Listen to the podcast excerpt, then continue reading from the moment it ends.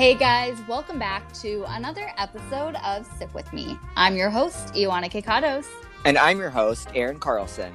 We'll release an episode for you every Monday at 10:30 a.m. Central Time, which means you can listen to us during your commute, after-work workout, or even enjoy a drink with us during your very own Monday night happy hour. And who doesn't like to have a little fun on a Monday night? Don't forget to download all of our recipes on sipwithme.org.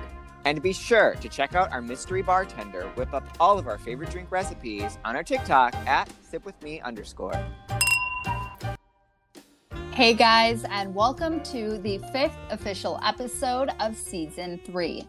Today, we've decided to make the Crime of Passion cocktail. And this cocktail recipe is made with ice cream, raspberry syrup, rum, passion fruit syrup, and cream soda. It's truly the best cocktail to sip on while you read your favorite true crime books.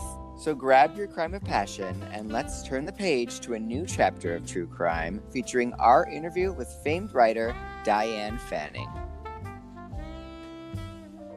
Welcome back to episode 5 of season 3. We are so excited to have our second guest of the season. Diane Fanning is the author of 26 published books. She covers everything true crime, has been a consultant for 48 hours, and has been featured on 2020, The Today Show, and Deadly Women. So we are so excited to have you on, Diane. Thank you so much for coming on. My pleasure. So before we jump into our questions, I think we would love for you to kind of talk about your background and give our listeners an idea of who you are and how you really got into writing true crime. It's kind of strange because I was a chemistry major. And so I wasn't supposed to grow up to be a writer, but it turns out I did. And the way I got to true crime was really sideways and backwards. I was trying to get an agent for a fiction book. It was a crime book, but it was fiction.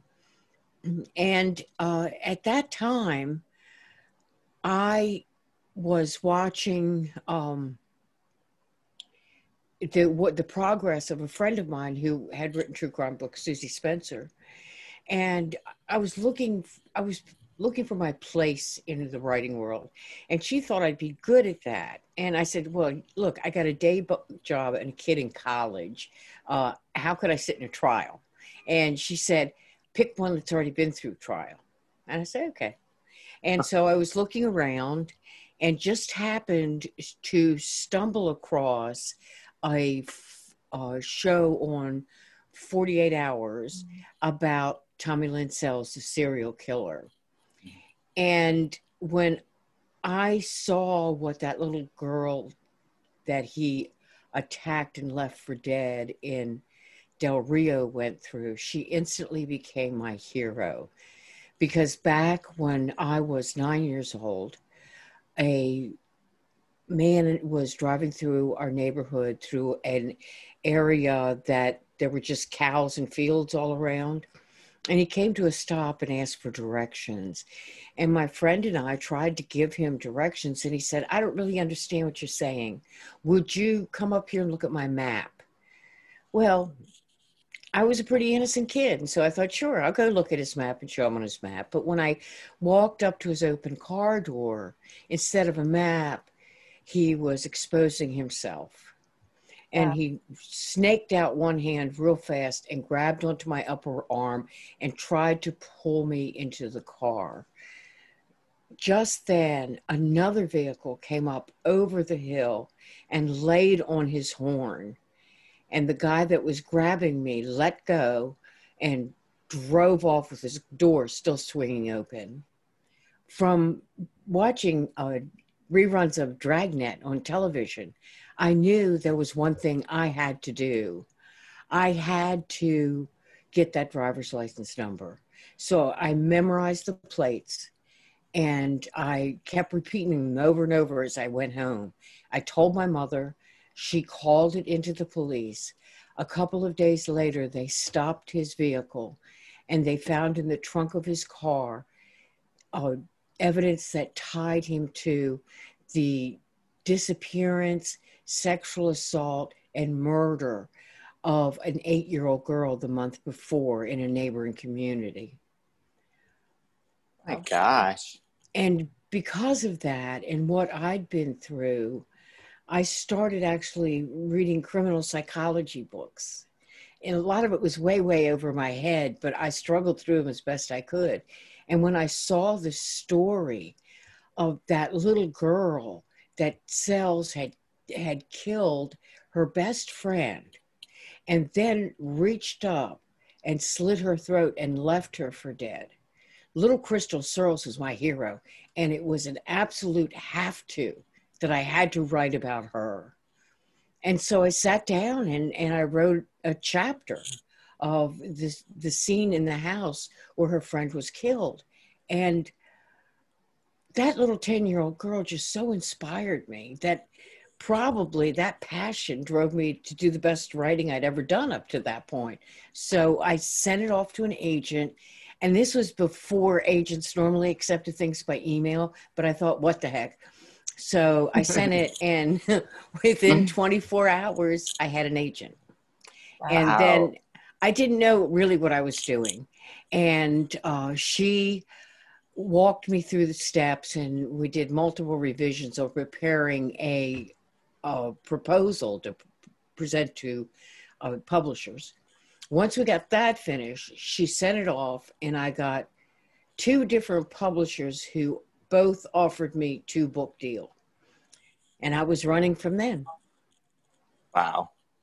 I mean, we can definitely sympathize with that, with our podcast, just kind of, you know, happening weird ways backwards and sideways and not really having a plan. But I think that's how the best things happen in life. You know, when you follow like your own lived experiences and you follow your passion, it shows in the work you do.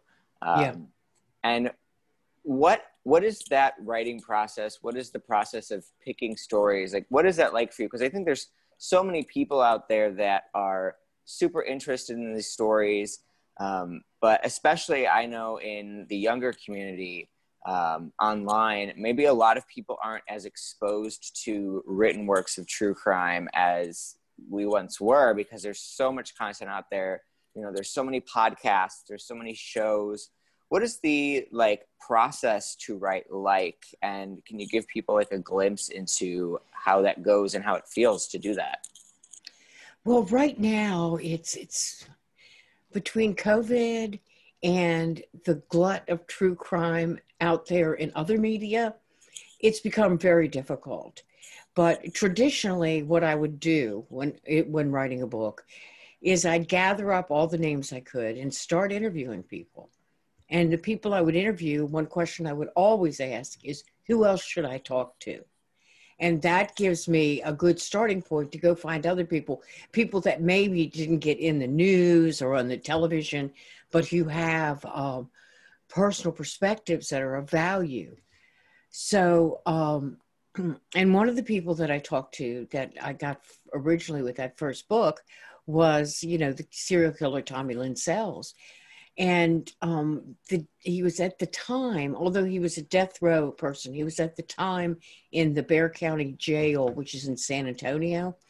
And so I called the sheriff's office to get permission to question him about stuff. And they said they didn't have a setup like that, that there wasn't any way to do it. You just have to contact the prisoner. So I did. And I told him exactly what I was going to do. I didn't try to trick him or anything. And he readily agreed to talk to me. Well, of course, he'd now been in the Bexar County Jail for more than 6 months and had not had one single visitor. So I guess he was hungry for anyone to talk to him. So I got in there, and we had to get through some weird preliminary stuff, like talking about money and talking about sex. And I told him I wasn't giving you either. And then we got down to business. And it was amazing listening to him and finding out his motivations. And, you know, when you're talking to someone like that, you always have to follow up with people to see if some of the stuff he's telling you has any truth in it at all. And so my first go-to was the Texas Rangers. And then I actually talked to his mother, and this was the most shocking thing of all to me. I wanted to confirm the details of his childhood that Tommy had given me. And they included the fact that his mother had twins when Tommy was born, and his twin sister had died at 18 months. And she had then left him with her aunt, and he'd actually become a part of the family. So that by the time he was 5 years old, that was the only family he really knew. And when the aunt requested custody so that she could enroll Tommy in school, Tommy's mother came and jerked him out of that house and wouldn't let him go back again.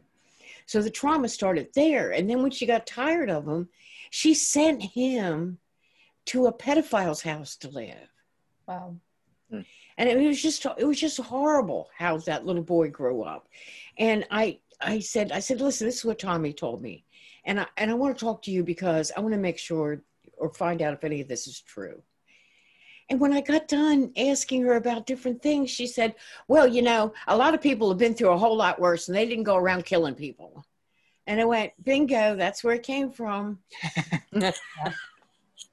Well, that's interesting. And one of my questions kind of going off of that, you mentioned Tommy Sells a lot. I would love for you to kind of take us through your experience and also just kind of the process of helping find justice for Julie Harper, who was obviously wrongfully convicted in the murder of her child. And we come to find out it was Tommy Sells, and you played a huge role in that. So I'd love for you to kind of chat through how you went about that and kind of how did that impact you personally as well? I was totally unaware of Julie Ray's case. And I just happened to be home alone, scrolling through, and caught 2020. And honestly, at first, I was so skeptical because there's her family, her friends, her lawyers, and Julie all saying, oh, yeah, well, she's innocent. And I'm going, yeah. We've heard this so many times before. But then the prosecutor came on the screen. And he made so many ridiculously false statements like, oh, nobody takes a knife from your kitchen and kills somebody in the house with it. Well, yeah, Tommy's done that. And nobody comes into a house and doesn't leave fingerprints. And I go, yeah, Tommy does that. At this point, I was about a month before my deadline to have the book completed. And I was going through a lot of trouble because honestly, I really wanted to cut it off with Tommy Lynn Sells, but he'd gotten angry at the Texas Rangers because he felt they insulted him. He was trying to help them and they were treating him like a criminal. Oh, wonder why. So far they'd confirmed 20 murders. So yeah, wonder why they treated him like a criminal. But so he was going to talk, he wasn't going to talk to them anymore. And so I was the only person he was communicating with like this. And so I had other police departments, private investigators, victims' family members, all contacting me to get answers from Sells. I didn't want to be in that position. And I knew if you talked to the Rangers again, they could take over that function and I wouldn't have to worry about it. So I wrote to him about the show I saw. I didn't tell him any names, any places, any time frame. I just wrote to him about the things that the district attorney said and how ludicrous they were because I knew he had done some of those things that he said weren't possible.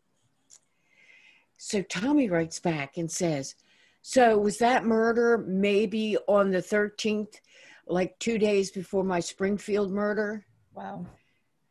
And that was the date. It absolutely was the date. And it freaked me out. So I wrote back and said, who told you about this case?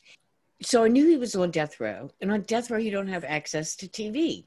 So I knew he hadn't seen the show I had seen. And he wrote back and he was just so angry with me. He says, nobody told me about that show. I commit a lot more murders than you know about. There are a bunch of people sitting in prison for things I committed. Wow. And I don't care. And I was like, okay, I guess to get past the anger, I need to pay him another personal visit on death row. So death row was tricky because I couldn't get on as an official journalistic person because Tommy had me on his visitors list. And so when I asked the people in charge to take me off his visitors list, they said, no, only the prisoner could do that. So I couldn't be official. So that meant when I went in, the only thing I could take was a roll of quarters for the drink machine, right? Wow. So I couldn't take a pen, couldn't take a pencil, nothing. And so I had to go in there and memorize everything he said to me while he was speaking. Start describing things that were very interesting, like what the neighbor looked like. Only he thought the neighbor was a man, and it was a woman that looked a lot like a man. Everybody said that from a distance. And so he's describing all sorts of things that just line up with what everybody knows. And so I decided, I called the 2020 producers and I said, talk to me about this. What do you think? When they said that I didn't have enough to get her a new trial, I had a decision to make. This was my first true crime book. I had my credibility on the line. So I wrote it as if Tommy confessed to this, but not as if Tommy did this, so that somebody who knew more than me could take it and run with it. So when the book came out, first thing I heard of was Julie's mother getting into contact with me. And then there was Julie's appeals attorney. And then there was the Innocence Project. So suddenly I got sucked into this vortex. Really, my big role was as a catalyst. That's how I look at it. I didn't, I went and testified at the Prison Review Board, but I didn't think of any of that as that much. But, then I did an affidavit for the next trial when she finally got a new trial. Normally you're called in to testify, and that was the original plan. I had successfully badmouthed the prosecutor after he badmouthed me, that he didn't want me in that courtroom. So he agreed to accepting my affidavit without my presence. Oh. So that went well. And then her new trial, she was found not guilty.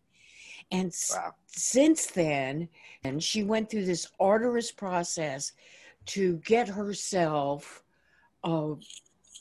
declared innocent and get an actual innocent certificate of innocence from the state of Illinois. And she did that. And when you're wrongfully convicted in Illinois, you have two options, or you can try to get a certificate of innocence. And that's what she wanted to get. The main important thing for her was that if she didn't do that, no one would ever try to find justice for her son. Wow. And how did it impact your future of writing and the future of, picking what to write about and how you felt in the process? And, how did it influence your journey and kind of add to your overall experience to coming to where you are now? Well, for one thing, when you write true crime, you get a lot of criticism for what you're writing about.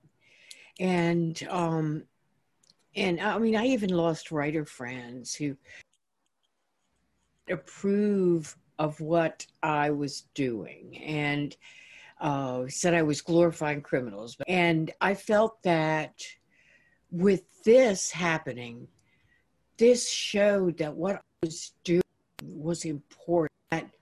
What I was doing could make a real difference. And it taught me to look for red flags. And I used to go to high schools quite a bit and talk about red flags and relationships from experiences I drew from writing about serial killers.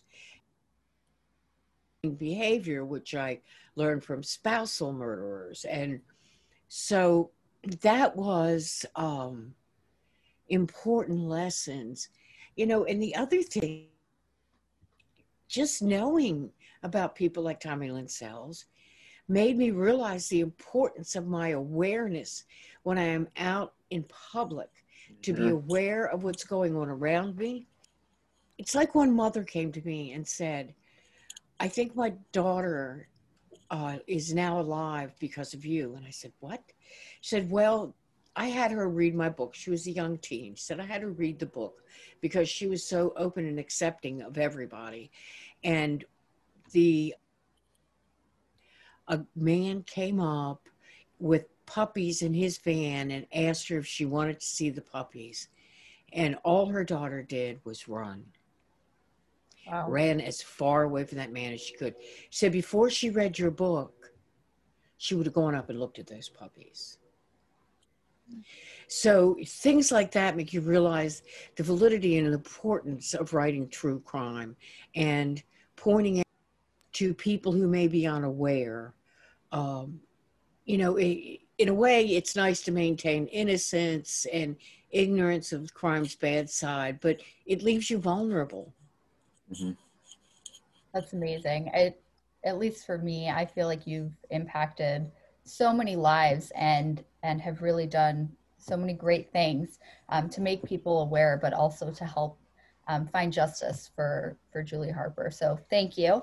And kind of going off of that, I would just like to know, do you have any recommendations for maybe a first-time true crime reader or someone who kind of wants to start reading more true crime books and kind of get into that community? Do you recommend any of your books? What book in particular do you think is good? I think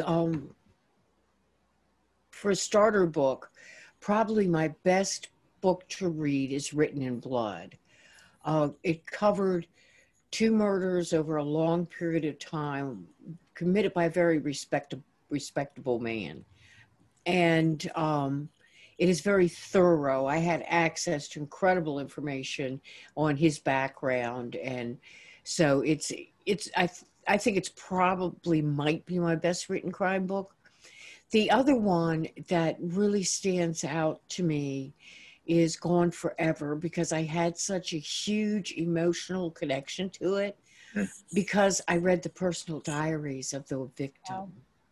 And that really hit my heart. And she was someone, I even cried because I wouldn't be able to get to know her. She was just that kind of woman.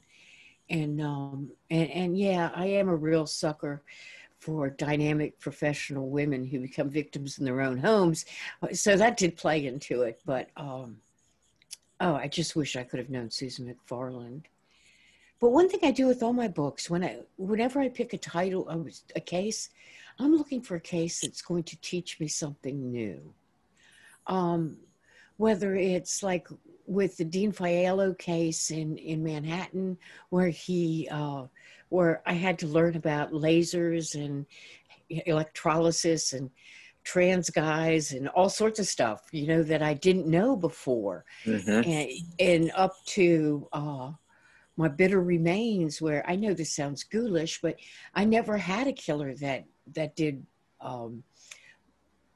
dismembered a body. And so, you know, there was something there for me to learn. And mm-hmm. plus it had a TV show listed characters, an actress, a musician, and an artist. I mean, what more could you ask for?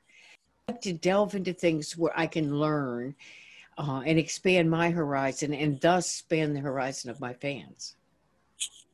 I think that's a huge draw to the true crime community and why a lot of people get attracted to these stories and they want to consume so much is that, one, not only are there so many untold stories out there, there is so much to learn.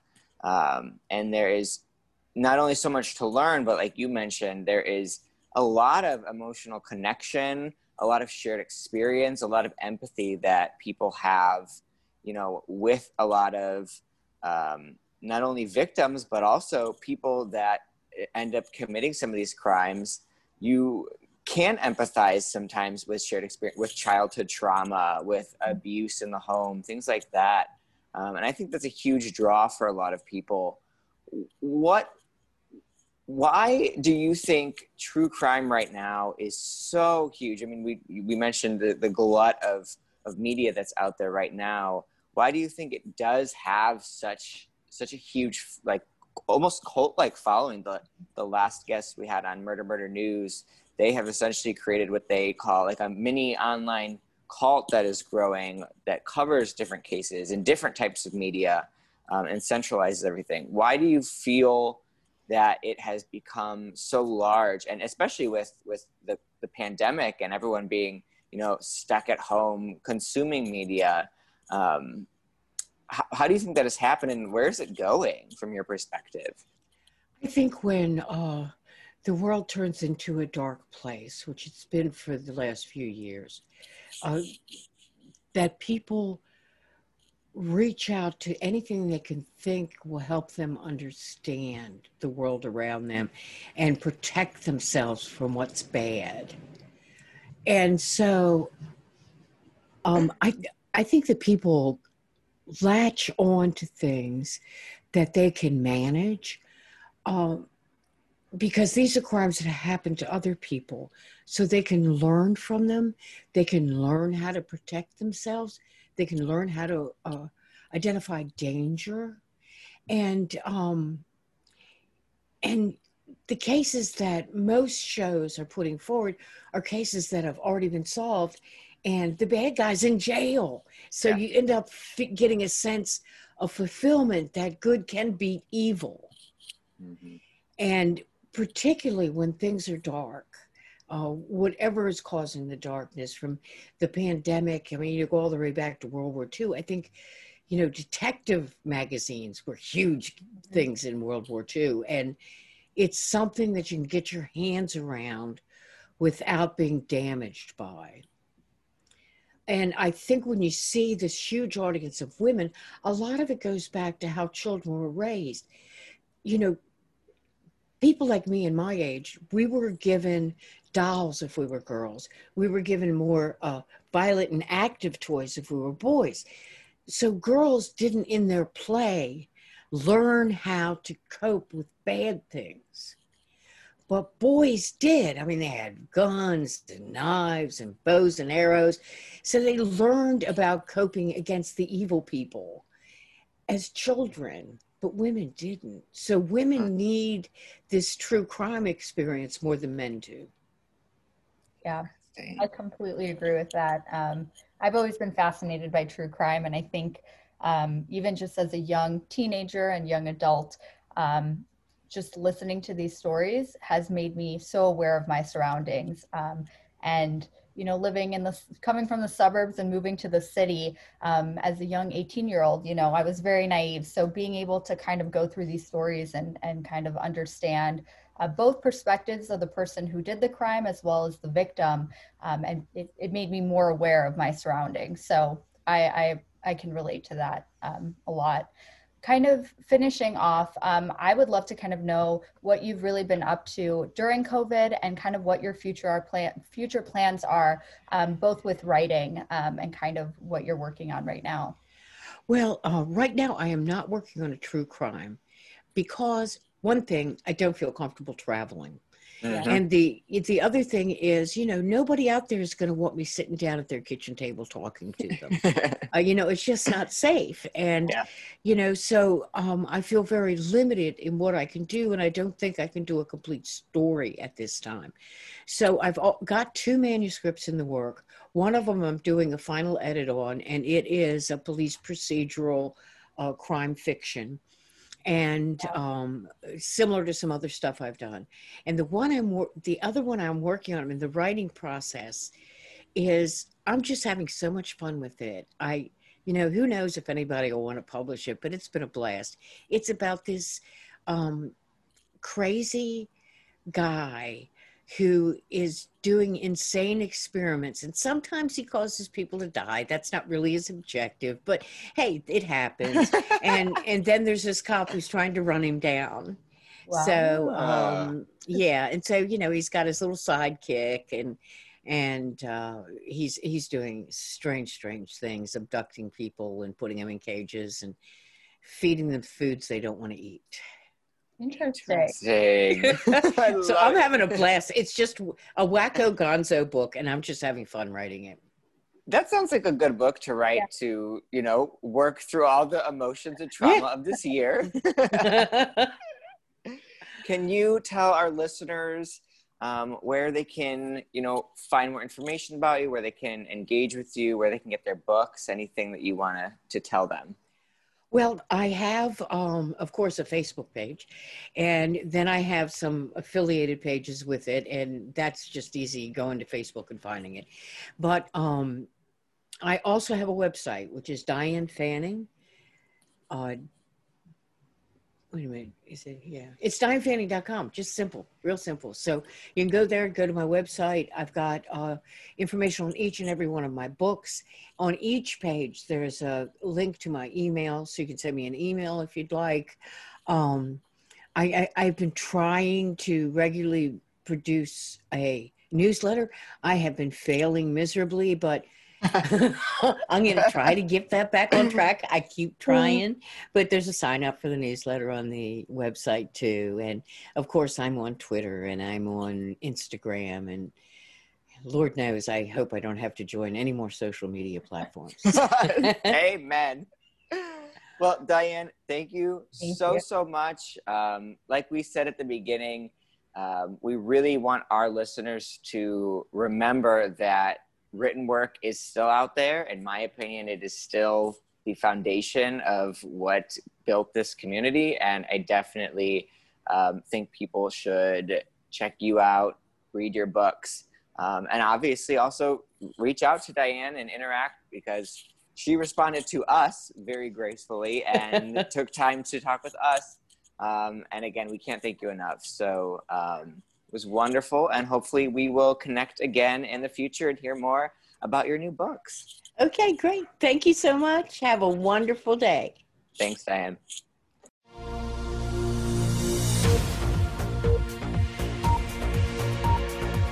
This is Sip With Me News. I'm Aaron Carlson. And I'm Iwana Kekados. Here are the things you need to know from this week's headlines.